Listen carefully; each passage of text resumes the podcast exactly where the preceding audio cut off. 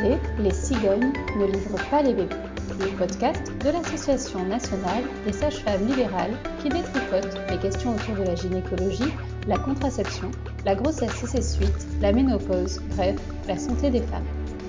Je suis Émilie Cruvelier, sage-femme libérale, membre du conseil d'administration de la NSFL, et vous me retrouvez à chaque cycle, environ tous les 28 jours, en compagnie de Béatrice Kammerer, journaliste, ou de Amélie Mathias, alias 30 Something, blogueuse, pour débunker les idées reçues autour d'un thème, avec une invitée, sage-femme libérale également. Dans cette deuxième partie d'épisode crossover avec le podcast Le temps d'un lapin, animé par Marie et Vincent, kinésithérapeutes, nous sommes toujours en compagnie d'Adélie Barthelet, sage-femme libérale dans l'œil. Si vous voulez en savoir un petit peu plus, nous vous invitons à écouter l'épisode précédent sorti il y a quelques jours qui traitait du sport pendant la grossesse. Pour cette deuxième partie d'épisode, nous allons nous intéresser à l'épineux sujet de l'après-accouchement. À peine de retour dans sa chambre de maternité, c'est souvent la valse aux différents conseils, aux différentes injonctions venues de toutes parts. Tout en haut du top 50, on a le fameux surtout pas de sport avant la rééducation du périnée. Et puis aussi, euh, le tout aussi célèbre, euh, ne pas porter plus lourd que son bébé, hein, surtout si vous avez eu une césarienne. En n'oubliant pas les pas de bain, pas de piscine, pendant un mois, pas de cup, rien du tout. Sauf qu'on nous sert aussi, et souvent en même temps, des injonctions contradictoires. Il faut se bouger, il faut retrouver sa ligne en trois semaines, comme Gisèle Bunchen. Parce que sinon, ton conjoint te quitte. Ah, vous venez faire un enfant ensemble, mais c'est ton tour de taille le ciment de votre couple. Alors que franchement, entre les diverses douleurs sous la ceinture, les saignements, le fait que tu te pisses dessus en courant après l'aîné sur le chemin de l'école, et globalement en tenant compte du fait que tu sois déjà bien occupé à assurer la survie d'un machin très mignon, mais qui dort pas plus de 3 heures d'affilée, est-ce que, franchement, c'est bien réaliste de nous demander de caler une séance de cardio de 45 minutes entre deux changements de couche. Émilie, nous on avait déjà fait notre épisode 5 sur le postpartum physique, mais est-ce que tu peux faire un petit rappel pour les lapins de ce à quoi on peut s'attendre en postpartum?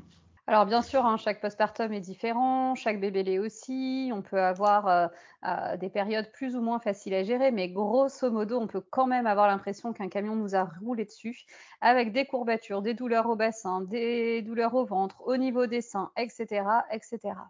Dans tout ça, on a aussi les organes qui savent plus trop où ils sont censés être, hein, puisque du coup, on a un grand espace vide qui s'est libéré tout d'un coup. On peut avoir des saignements inconfortables, euh, des douleurs euh, multiples, diverses et variées. Et puis dans l'histoire, il y a aussi un bébé quand même. Un bébé, comme tu l'as dit, qui dort, mais en fractionné, hein, qui a des besoins, qui a des demandes. Et puis autour euh, de nous et du bébé, eh bien, il y a aussi le couple euh, la personne avec qui on a fait cet enfant, euh, la famille autour qui euh, trouve forcément qu'ils sont très très contents d'accueillir ce nouvel être humain, mais qui peuvent avoir des bons conseils, tout comme des conseils non sollicités dont on se passerait bien. Mais alors au milieu de tout ça, comment on fait pour reprendre une activité physique? On fait quoi? C'est pour, pour, qui? Est-ce que tout le monde peut y avoir accès? Vincent, dis-nous en plus. La reprise d'activité physique, on a tendance à énormément la compliquer, alors que finalement, il y a une chose que les femmes doivent euh, font très bien en général, c'est de faire confiance à leurs sensations malgré tout ce qu'on peut leur dire autour. Et donc, en augmentant progressivement l'intensité, en respectant les, limites que les femmes perçoivent, en général, ça se passe euh, plutôt bien. Adélie, est-ce que tu peux nous dire ce qu'en pense euh, la Haute Autorité de Santé? Donc, la Haute Autorité de Santé, elle a prévu trois étapes pour la reprise de l'activité physique chez la femme qui vient d'accoucher. Au départ, on commence par des exercices physiques qui sont adaptés avec une activité sportive inférieure au niveau d'avant-grossesse. Ensuite, on repart sur un niveau de retour au sport pratiqué d'avant la grossesse en respectant une progressivité dans le volume et dans l'intensité de la pratique. Et puis, pour celles qui faisaient de la compétition ou celles qui le désirent, un retour à la compétition dans un but de performance un peu plus tardivement. Donc en fait, on voit bien que l'idée, c'est de considérer que la reprise de l'activité physique, eh, ça doit être un moment de désir où on se respecte, on respecte ses limites et on va progressivement dans l'intensité. On commence tout doucement pour aller de plus en plus loin si on le souhaite.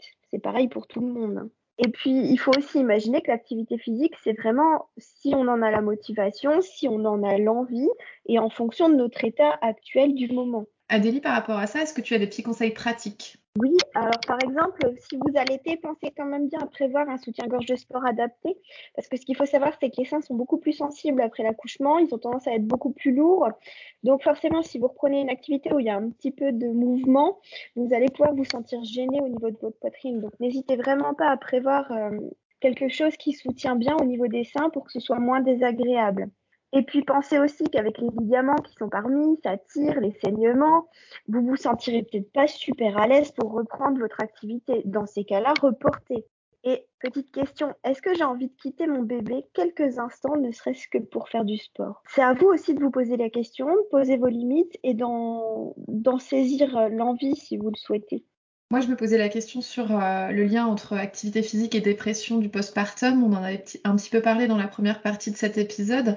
Et en fait, est-ce que euh, l'intérêt de l'activité physique sur la dépression du postpartum, il vaut le fait de se pousser, quitte à faire des choses quand on n'en a pas envie? Oui, alors selon plusieurs articles de littérature, l'activité physique en période de grossesse et en postpartum réduirait le risque de développer une dépression après la naissance en comparaison avec un groupe de personnes qui ne pratiqueraient pas d'activité physique. Après, ce ne sont que des chiffres et ça reste encore à évaluer. C'est des études euh, qui ont été menées exprès ou bien c'est un suivi a posteriori? Ça a été des suivis a posteriori, donc je suis pas sûre. Donc finalement, euh, on peut même se poser la question, est-ce que c'est quand les femmes ont la possibilité d'avoir une activité physique que leur dépression postpartum est moins importante? Euh, Moi qui suis pas spécialiste des études, euh, ce que je comprends, c'est que finalement, si on te donne le, droit de faire comme d'habitude et qu'on t'interdit rien ou qu'on t'impose rien, peut-être que tu, ça réduit tes risques de dépression, quoi. Mais que du coup, si c'est très coûteux pour toi de faire de l'activité physique à ce moment-là parce qu'il y a une charge mentale énorme, et ben dans ce cas-là, c'est pas la peine de culpabiliser de pas y arriver, et au contraire, c'est plutôt euh, bien de se dire bah non là je peux pas et, de l'assumer. Et du coup, euh, est-ce qu'on peut parler un petit peu de quel type d'activité reprendre, des bons et des mauvais sports? Adélie, qu'est-ce qu'on nous dit sur la HAS alors sur la HAS, en gros, hein, pour synthétiser, la phrase c'est une reprise quand physiquement et médicalement tout va bien. Donc euh, ils sous-entendent qu'un check-up aurait été fait au préalable. Après ça, je suis suis pas convaincue du, de, l'idée, mais bon, comme c'est des recommandations. Qui, détermine que tout va bien finalement? Est-ce que tu peux sentir que tout va bien dans ton corps ou est-ce que tu as besoin de l'aval de quelqu'un pour déterminer que tout va bien? Je pense qu'il faut l'aval de quelqu'un. Hein. Oh, vous êtes des femmes.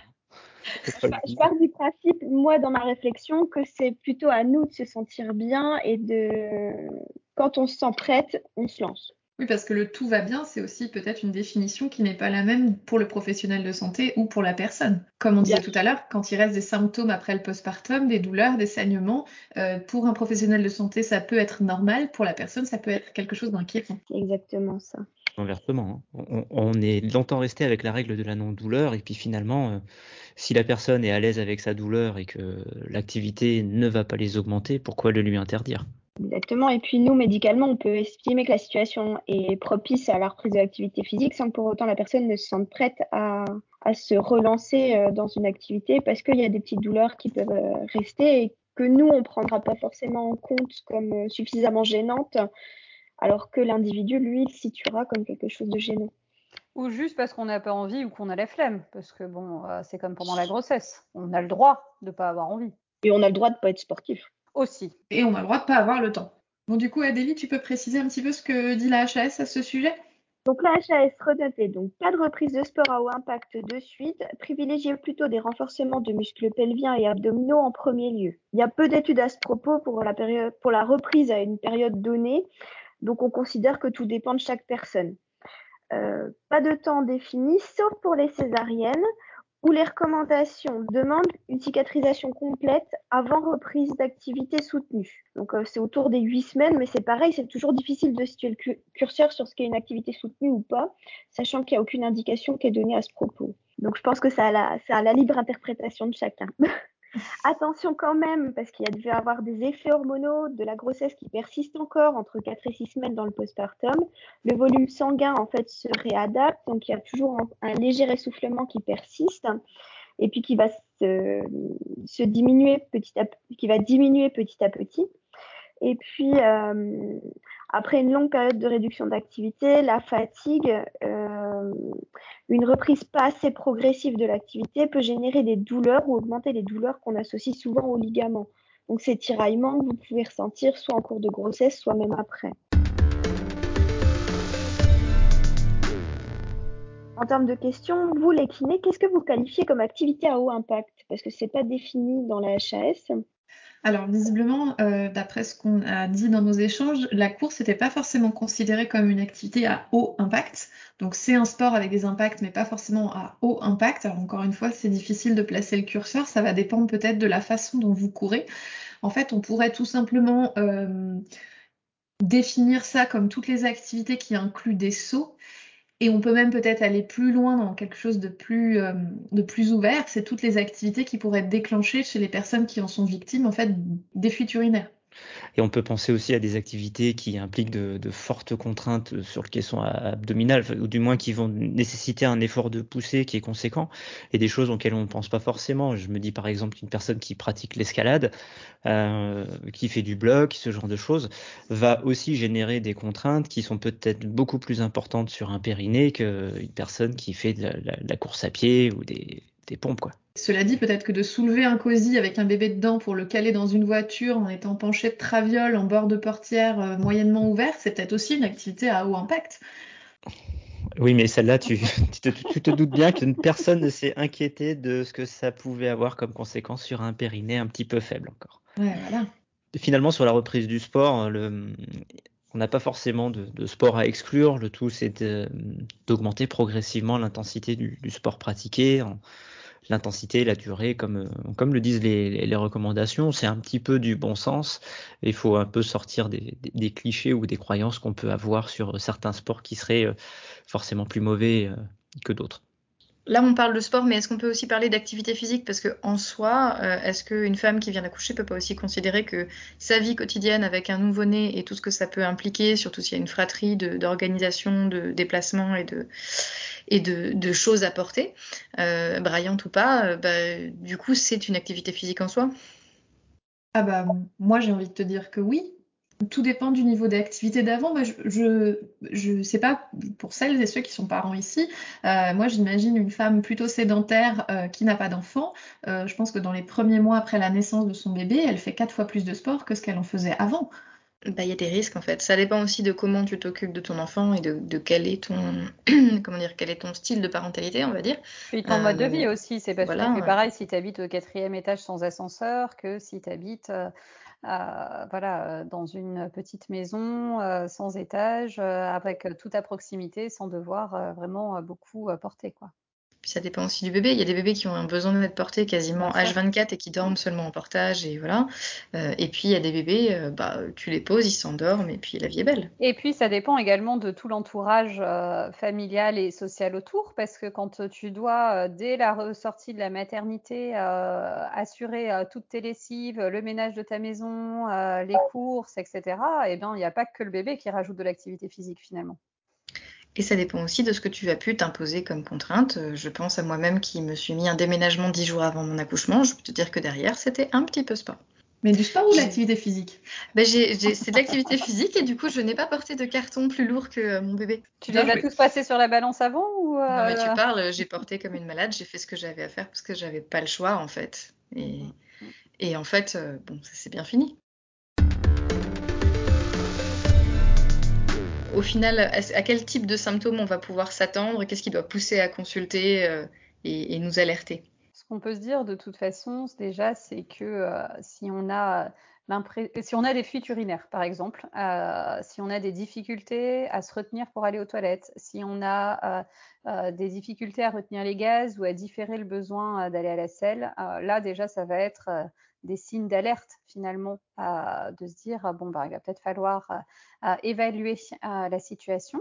Et puis moi j'ai aussi pour habitude de dire qu'il faut essayer de sentir un petit peu ce qui se passe dans son corps sans trop faire l'autruche, voilà, parce qu'on peut vite avoir cette tendance à se dire non non mais c'est rien c'est normal, alors que finalement si on ressent une pesanteur, un poids au niveau vaginal à chaque fois qu'on soulève quelque chose, c'est peut-être pas tout à fait rien non plus quoi. Bon, il y a des on en avait déjà parlé dans l'épisode sur le postpartum, mais euh, il y a aussi une notion de temporalité, c'est-à-dire que euh, les symptômes, en fait, euh, ne serait-ce que l'incontinence urinaire, ils vont décroître avec le temps en postpartum immédiat. Qu'est-ce que tu peux nous dire là-dessus? Bah, ce qu'on peut voir en fait, c'est qu'en postpartum, on peut avoir des symptômes qui sont assez massifs. Il peut y avoir des patientes qui présentent vraiment euh, des fuites urinaires importantes en postpartum immédiat. Et puis avec les semaines, euh, ça va se résorber. Alors chez certaines, ça peut se résorber spontanément, chez d'autres non. Ce qu'il faut savoir, c'est qu'à trois mois, en fait, 85% des femmes n'ont plus de symptômes urinaires. Donc on commence à s'inquiéter si vraiment les symptômes urinaires qui étaient quand même assez impressionnants en postpartum persistent et au-delà d'un mois, c'est quand même pas très normal de, perdre une fonction euh, sphinctérienne euh, dans, le premier mois qui suit l'accouchement. Normalement, on est censé récupérer quand même assez rapidement. Donc, si vous voyez que les symptômes en fait ne régressent pas, il faut consulter.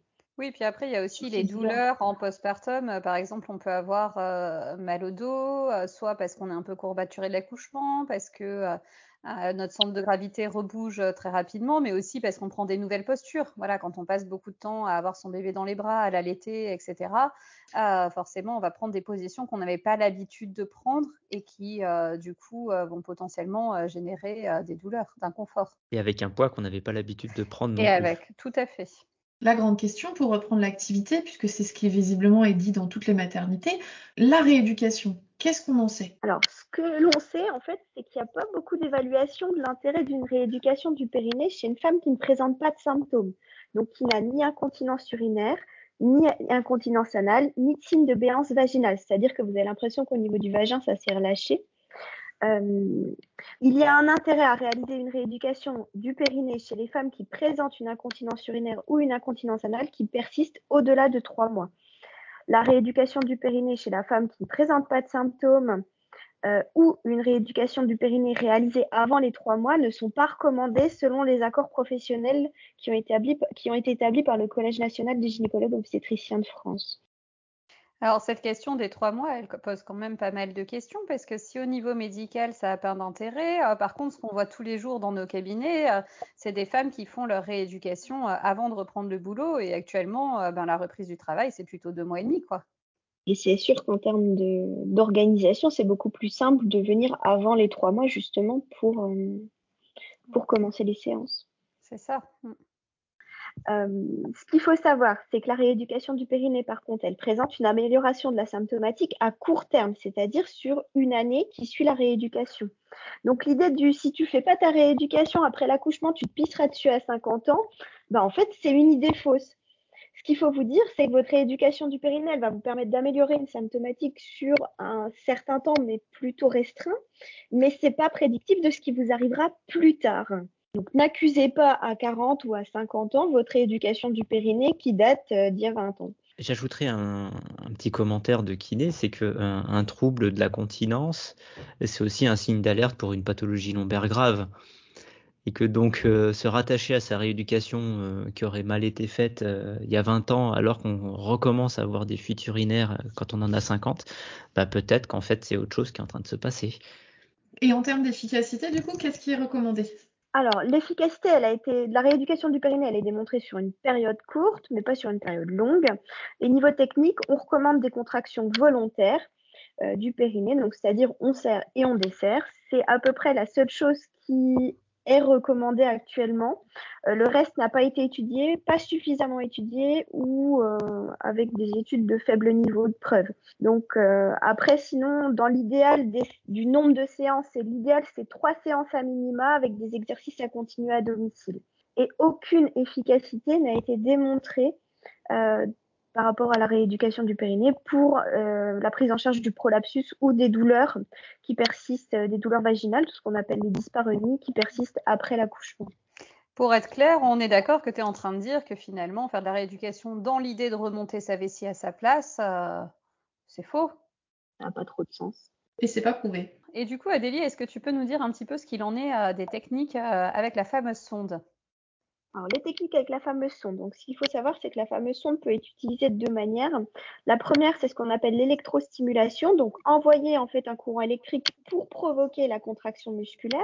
Euh, les recommandations vont dans le sens qu'il faudrait éviter d'utiliser cette technique, sans qu'on ait un niveau de preuve euh, très important à ce propos. Je pense qu'on manque d'études et de recul. Sinon, pour l'autre manière, donc la sonde peut être utilisée en fait en biofeedback, c'est-à-dire qu'on va enregistrer l'activité euh, musculaire que vous allez produire en séance.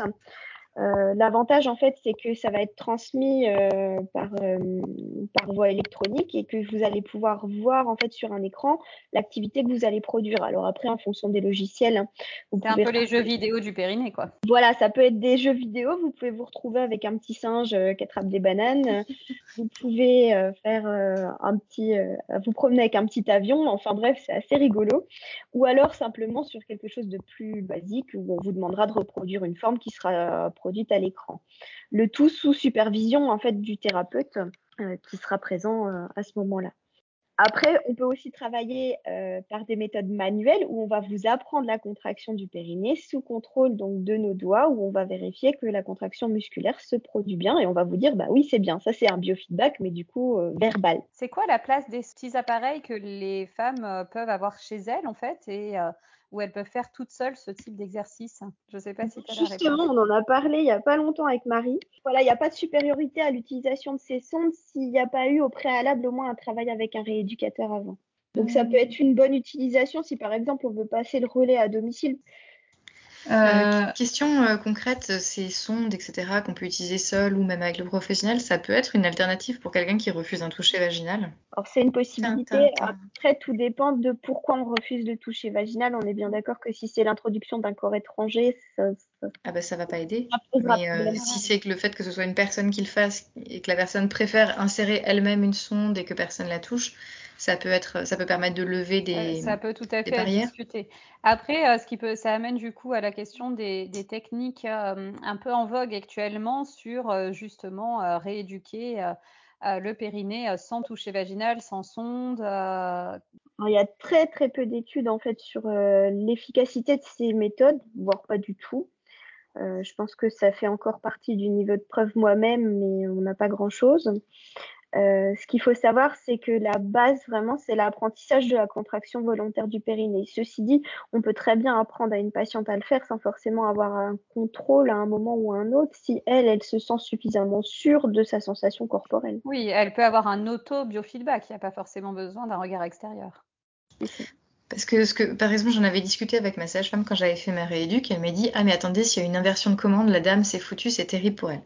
Euh, moi, j'avais quand même l'impression que, enfin, si je, si une inversion de commande, je vais le savoir si je pousse au lieu de. bah, justement, il faut être bien sûr de ce que tu sens, mais il y a plein de femmes mhm. qui sont pas sûres de ce qu'elles sentent en effet, et euh, qui des fois elles poussent et elles s'en rendent pas compte euh, qu'elles sont en train de pousser au lieu de, de juste serrer en fait. Mm. Mais ce qui peut, cela dit, là, ça me fait penser à la rééducation des troubles urinaires de l'enfant, où il y a une partie des situations où, justement, par rapport au côté délicat de la chose, il n'y a pas forcément d'introduction euh, de quoi que ce soit en intravaginal ou en intrarectal. Il peut y avoir des stimulations externes et il peut y avoir un travail, euh, effectivement, par rapport à la perception de l'enfant de la contraction. Ah oui, oui, on peut utiliser d'autres méthodes qui sont tout à fait euh, possible euh, sans forcément introduire les enfants. C'est vrai qu'on le fait pas du tout. Hein. Je veux dire une inversion de commande, comme tu disais Amélie, l'inversion de commande en elle-même, on la voit aussi puisque de toute façon il y a une poussée abdominale qui est associée. Donc on peut peut-être apprendre à, la patiente à reconnaître ça. Oui, on, peut se dire que c'est du cas par cas parce que certaines vont préférer que tu regardes directement. Moi, en tout cas, ça m'arrive régulièrement au cabinet que, que je dise, euh, bah voilà, est-ce que vous pensez que vous avez besoin qu'on fasse un examen? Et qu'elles disent oui, oui, parce qu'elles sont pas du tout sûres de ce qu'elles sentent. Ou des fois, justement, euh, avec ce qui s'est passé au moment de la grossesse ou de l'accouchement, elles sentent moins bien et du coup, euh, même avec un toucher vaginal, elles sentent pas forcément ce qui se passe. Euh, et elles ont besoin de reconnecter un petit peu leurs sensations et de se dire ok donc là ce que je sens c'est ça et du coup d'être guidée quoi. Et des fois, la rééducation, en fait, c'est pas une rééducation, on va dire musculaire, c'est simplement en fait des exercices de proprioception qui vont permettre de se réapproprier ce qu'on sent dans son corps. Mmh.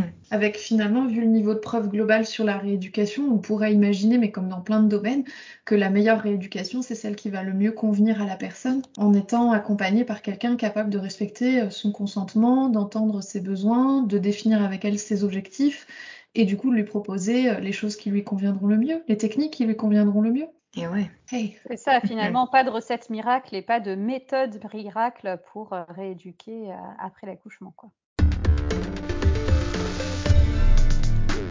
Et alors la rééduque du périnée, je peux la faire chez le kiné ou pas? Alors, oui, tu peux. Certains kinés se sont spécialisés dans cette euh, discipline, mais par contre, nous, notre décret de compétence nous autorise à le faire seulement à partir du troisième mois du postpartum, donc dans la plupart des cas après la reprise du travail, quand euh, la femme avait une activité professionnelle à reprendre. Qu'est-ce que tu aurais attendu, toi, d'un kinésithérapeute? Ben, c'est un peu compliqué parce que déjà, il aurait fallu que je sache à l'époque ce qui était bon pour moi, hein, puisqu'on est quand même très mal informé. Moi, on m'avait expliqué que si je faisais pas ma rééduque dans les temps, euh, ben, j'allais avoir une descente d'organes. Donc là, on a vu que c'était un petit peu discutable comme argument. Moi, j'aurais attendu euh, à ce qu'on m'informe sur euh, bah, peut-être la physiologie de mon corps, sur comment ça fonctionne, sur quels exercices et pourquoi vont vraiment fonctionner parce que finalement, en termes de charge mentale aussi, on me donnait des exercices à faire, mais euh, c'était compliqué euh, de trouver la motivation euh, au milieu de tout ce que j'avais déjà à faire, de me poser dix fois par jour assise ou pas pour faire mes exercices de contraction du périnée, alors que j'avais l'impression que ça servait pas forcément à grand chose, ou que c'était pas très efficace, ou peut-être que je faisais pas bien, enfin tu vois. Donc au final, oui peut-être de m'expliquer le pourquoi du comment m'aurait permis de plus cibler ou d'être motivée ou de mieux y penser. Euh, après, moi, ce que j'ai fait, par exemple, pour la deuxième grossesse en rééduc, c'est euh, alors la rééduc abdo, par exemple, je l'ai faite avec un kiné, mais en téléconsultation. Et ça, j'avais trouvé ça très chouette parce que pour moi, avec un petit bébé, eh ben, aller à n'importe quel rendez-vous médical, c'est deux heures de temps. Euh, parce qu'il me faut 45 minutes pour sortir de chez moi, parce que il faut préparer un sac à langer, faut voilà, il y a toujours une couche à changer au dernier moment. Donc ça c'était assez relou. Et euh, du coup, euh, la téléconsultation, elle m'évitait ça, c'est-à-dire que j'avais mon temps à moi avec quelqu'un avec qui j'avais le temps de parler, de poser mes questions, etc. Euh, mais dans le confort de ma maison, sans avoir à sortir ou à me demander si je devais réveiller mon enfant pour la sieste ou ce genre de choses. Donc ça, c'était plutôt cool. Voilà. Donc du coup, j'ai envie de dire quelque chose qui s'adapte à la situation de chacune. Ouais, moi, c'est ça que j'attendrais en fait. Et des réponses très concrètes sur notre corps. Oui, en même temps, là, on l'entend, du coup, c'est bien cette nouvelle euh, possibilité de faire de la téléconsultation, du télé, euh, du télésoin, parce que euh, des fois, on n'a pas toujours envie de sortir ou c'est compliqué. Puis, ça demande d'être à peu près à l'heure, etc. mais en même temps, il y a aussi des femmes, moi j'en vois souvent, hein, qui sont très contentes de venir en rééducation, pas spécialement pour faire leur rééducation, mais pour sortir de chez elles et voir quelqu'un d'autre en vrai voire de confier leur d'avoir une bonne excuse pour confier leur bébé à quelqu'un et euh, venir euh, toute seule, euh, ou au moins, notamment pour celles qui ont d'autres enfants, de venir avec le bébé, mais en laissant les aînés ailleurs et de prendre un temps pour elles. D'ailleurs, des fois, elles sont un peu déçues que ça soit trop court, en se disant, oulala, mais là, je me pose, j'ai rien à penser, j'ai rien à faire à part moi-même, et c'est bien agréable, quoi. Ouais, parce que finalement, la téléconsulte, euh, enfin, on connaît les, les télé-réunions pour le travail où les, où les petits sont derrière la porte en train de taper pendant que tu essayes de parler à ton boss. La téléconsulte, c'est pareil. Hein. S'il y a les aînés qui crient euh, dans le salon, euh, c'est pas un moment où tu te concentres spécialement sur tes sensations, quoi. C'est ça. Et justement, tu parlais de rééducation abdominale. Alors, euh, autant les kinés peuvent pas faire la rééducation du périnée avant trois mois, autant les sages-femmes ne peuvent pas faire la rééducation abdominale. Moi, on me demande souvent euh, après euh, la rééducation du périnée, mais est-ce que je dois faire une rééducation des abdos? Qu'est-ce que vous me conseillez, etc. Les kinés, vous en pensez quoi, vous, de tout ça et de l'articulation? Bah, la, question de la rééducation des abdos, finalement, elle, me paraît tellement d'un autre temps, puisque je ne sais pas si on peut faire fonctionner vraiment séparément un périnée, des abdominaux. Enfin, c'est vraiment. dire qu'on peut pas saucissonner chaque partie du corps. Bah, voilà. Euh, on imagine bien que la, patiente, elle est là, elle, elle utilise euh, son périnée, limite, elle n'utilise pas son cerveau pendant ce temps-là. Hein. Euh, à partir du moment où on est debout, où on fait la moindre activité, même quand on va lever ses bras, on va solliciter abdos. Donc faire cette distinction entre rééducation du périnée d'un côté et la rééducation euh, des abdos ou abdominopelviennes, ça n'a absolument pas de sens. Au final, on retrouve une espèce de, distinction qui est purement administrative pour essayer de ménager les susceptibilité euh, de l'une ou l'autre des professions. Voilà, je, ne comprends pas l'intérêt de cette, de cette distinction. Est-ce qu'une euh, est-ce qu'une femme qui, qui vient de donner la vie a besoin d'une rééducation des abdos? Ben encore une fois, c'est c'est à déterminer. Est-ce qu'elle est est-ce qu'elle est est-ce qu'il y a une gêne à ce niveau-là? Est-ce que c'est je me pose toujours un petit peu la question de comment est-ce que le médecin a déterminé qu'il fallait faire une rééducation des abdos? Mais concrètement, on l'a fait pourquoi la rééducation des abdos? C'est-à-dire, est-ce que ça peut réparer une diastasis? Euh, Est-ce que euh, est-ce que c'est vrai Est-ce qu'on nous dit que nos abdos ils ont souffert pendant l'accouchement et donc du coup faut les réparer en faisant des exercices? Et alors comment je sais moi euh, en tant que patiente que j'ai besoin d'une rééducation abdominale ou alors que c'est une rééducation abdominale qu'il faut pour mon problème? Ou alors est-ce que juste on veut me faire euh, retrouver une ligne potable pour plus être une barrique qui se néglige et c'est pour ça qu'on m'envoie faire une rééducation des abdos? Finalement, la principale chose sur laquelle on pourrait avoir une action en rééducation des abdos, c'est peut-être participer à la réduction du, diastasis, du potentiel diastasis des abdominaux. Euh, pour le reste, euh, est-ce qu'on doit répondre aux injonctions esthétiques?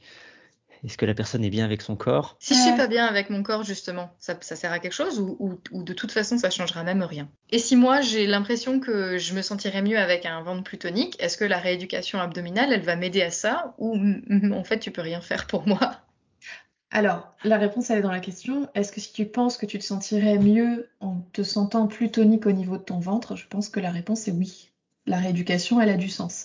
Si tu as des connaissances euh, au niveau sportif et que tu as eu l'habitude de faire un peu de gymnastique, un peu de muscu chez toi habituellement, que tu connais des exercices d'abdos que tu aimes, en l'absence de diastasis, en l'absence de gêne et que ça te fait plaisir de faire un peu de sport à la maison et que tu arrives à le faire dans ta charge mentale énorme de la vie avec un nourrisson, pourquoi pas Si après tu as ce sentiment que ça te ferait du bien de travailler, mais que tu as besoin d'être accompagné par un professionnel et que tu as un kinésithérapeute de confiance autour de toi qui peut t'accompagner à ça, pourquoi pas? Parce que peut-être comme on le disait tout à l'heure, il y a des femmes qui vont être plus à l'aise à faire les exercices à la maison, guidés ou pas en vidéo. Il y a des femmes qui vont avoir besoin de sortir. Ben, en fait, si tu as besoin ou si tu as envie de faire des abdominaux, et que finalement c'est difficile pour toi de le faire à la maison, ça peut être plus facile d'avoir un créneau donné, un endroit donné, avec un professionnel, avec aussi pour moi en fond l'idée que tout professionnel de santé que tu vas rencontrer, il va avoir aussi un rôle de dépistage, certains autres désagréments qui peuvent t'accompagner, notamment si à chaque fois que tu arrives, tu fonds en larmes parce que ça va pas à la maison, parce que tu t'en sors pas, parce que tu as peur d'être une mauvaise mère, parce que ça se passe pas bien avec ton conjoint ou avec ton bébé. Ça peut aussi être un énième maillon pour sonner l'alarme de dire là cette dame elle va pas bien. Donc quelque part moi c'est un petit peu comme ça que je peux voir notre rôle même si on en fait moins. Après, euh, sur la question du gainage, effectivement, est-ce que c'est parce qu'on veut faire disparaître les ventres des femmes pour qu'elles redeviennent des femmes, au sens où on l'entend dans la presse féminine ben, Peut-être qu'il y a un petit peu quelque chose de ça. Après, il y a aussi une structure et un ensemble qui a été beaucoup modifié pendant une longue période avec des changements d'activité, avec des changements de pression, avec des changements de contraintes, un changement de vie qui va survenir avec l'arrivée du bébé, avec un changement d'activité complet. Et là, dans ce cas-là, la rééducation, elle peut être intéressante si tu ressens une faiblesse. Du coup, moi, ça m'emmène quand même, euh, ce que tu racontes, à me poser une question, parce que tu dis soit si on a les connaissances, euh, l'envie, la motivation, on peut le faire chez soi, soit on peut aller chez le kiné. Mais du coup, quelle est la place de se dire, euh, est-ce qu'il y a vraiment besoin d'un professionnel de santé, d'un kiné, ou est-ce que je peux aller à la salle de sport avec un coach sportif à côté de chez moi? Et moi, je vais aller plus loin. Qu'est-ce que tu risques si tu fais pas si les femmes ne font pas de rééducation abdominale. Je pense qu'on peut créer un label euh, coach sportif euh, ami des périnées, comme on a fait euh, le label hôpital ami des bébés, peut-être. J'adore l'idée.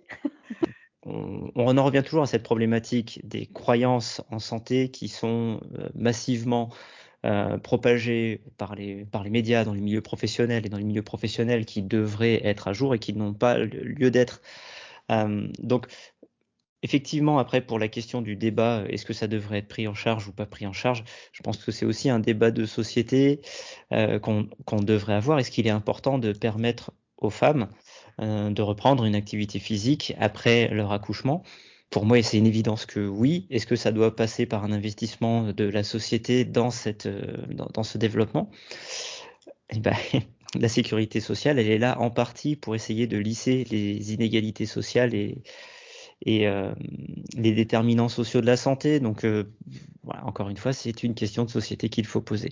Et enfin, un point qui me paraît important, c'est que je pense que dans le monde, l'énorme majorité des femmes ne fait pas de la rééducation de ses abdos, que, ces femmes ne perdent pas euh, leur utérus sur le trottoir à chaque fois qu'elles en descendent et que on a tendance un peu à pathologiser certaines choses qui sont de, de, la norme. On a voulu médicaliser plein de choses qui tombent un peu sous, le bon sens. Oui, parce que finalement, ça revient à beaucoup de ce qu'on peut dire sur euh, le temps d'un lapin. La rééducation, elle va être nécessaire quand il y a un énorme delta entre la capacité de la personne et, ses besoins en termes d'activité quotidienne. Euh, si euh, l'activité abdominale de tous les jours, elle est suffisamment basse pour pouvoir y subvenir avec des abdominaux un petit peu dans les choux après un accouchement, eh bien, est-ce que la rééducation abdominale est nécessaire? Non. Est-ce qu'il faudra être un peu plus vigilant quand on va augmenter son activité et peut-être compléter avec un petit peu d'exercice spécifique Pourquoi pas? Mais encore une fois, euh, il y a eu changement, il y a eu euh, une diminution de la capacité, il y a eu une peut-être une diminution de la capacité des abdominaux à tolérer les contraintes, mais en l'absence de pathologie des abdominaux, bah, tant qu'ils suffisent à remplir les besoins de tous les jours, il n'y a peut-être pas urgence. Parce que du coup, c'est pas la première fois qu'on en parle, mais c'est pareil. Les croyances et les mythes, le gainage, ça en fait partie.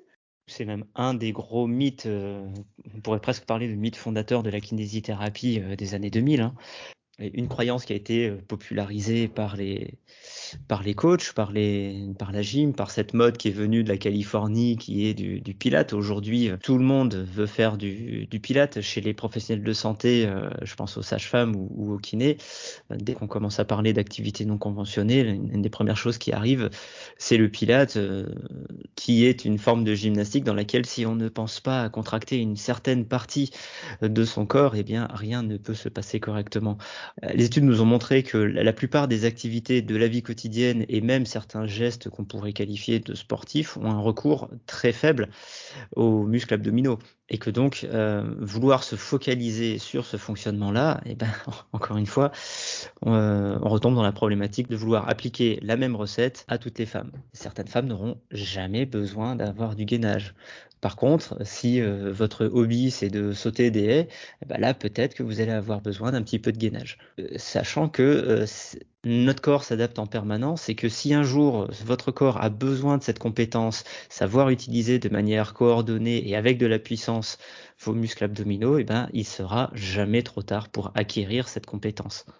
De même que si vous n'utilisez pas dans votre vie quotidienne, eh ben, petit à petit, vous allez perdre cette compétence, ou plutôt vous allez perdre la qualité de l'utilisation de cette sangle. Sans vous mettre en danger pour autant. Euh, on se met plus en danger euh, parce que du coup on élimine de notre vie des activités physiques et que on sait que l'activité physique en soi a un bénéfice pour la santé de manière générale.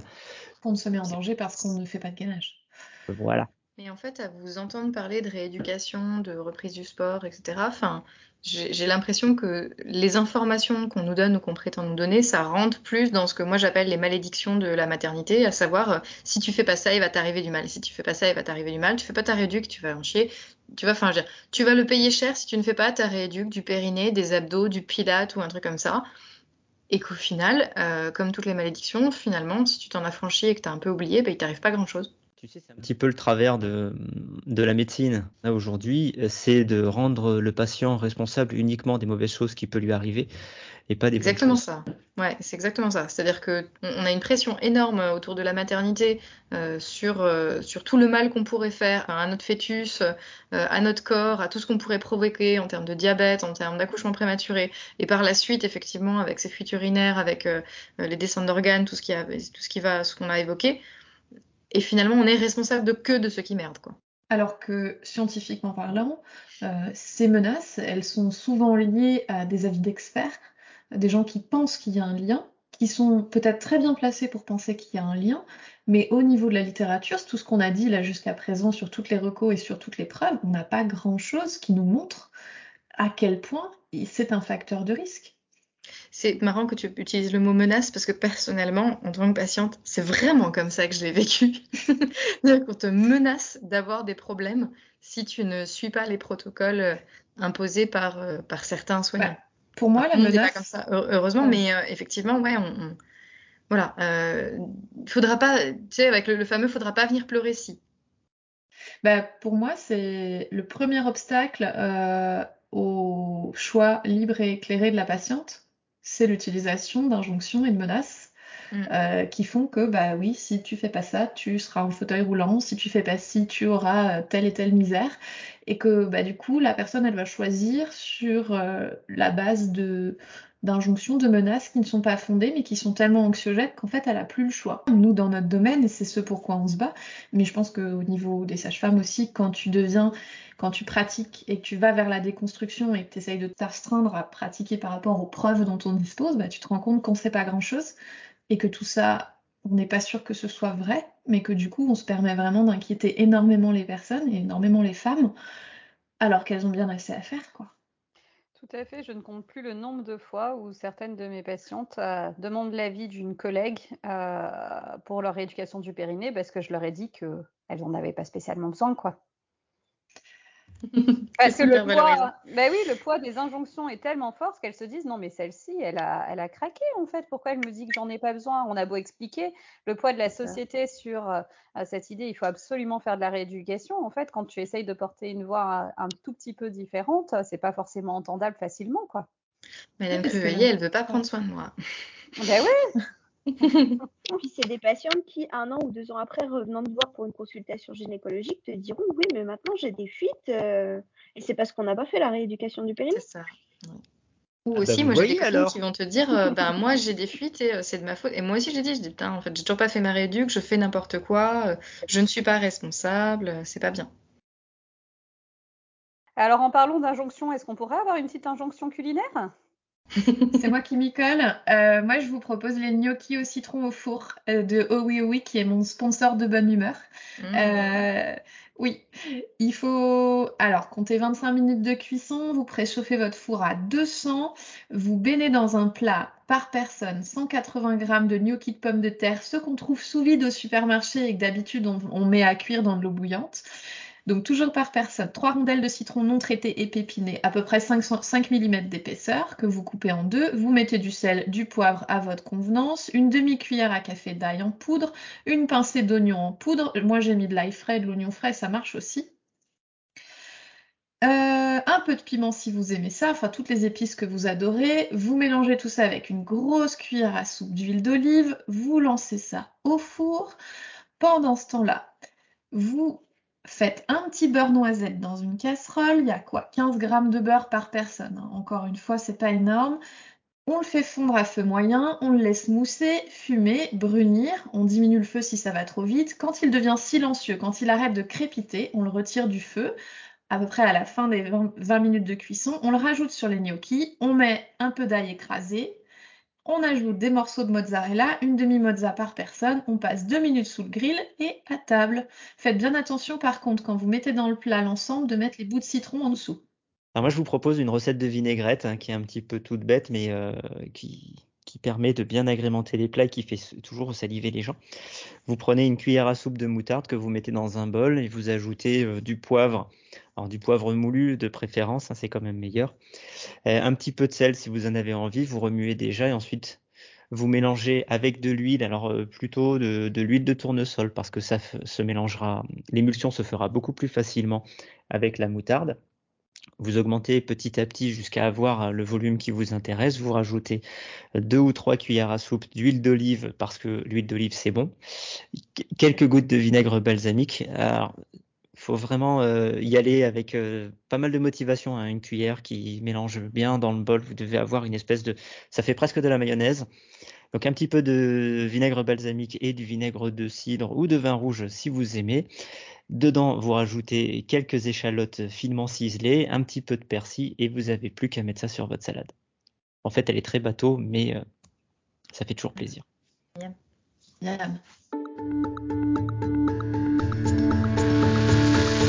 Merci de nous avoir écoutés.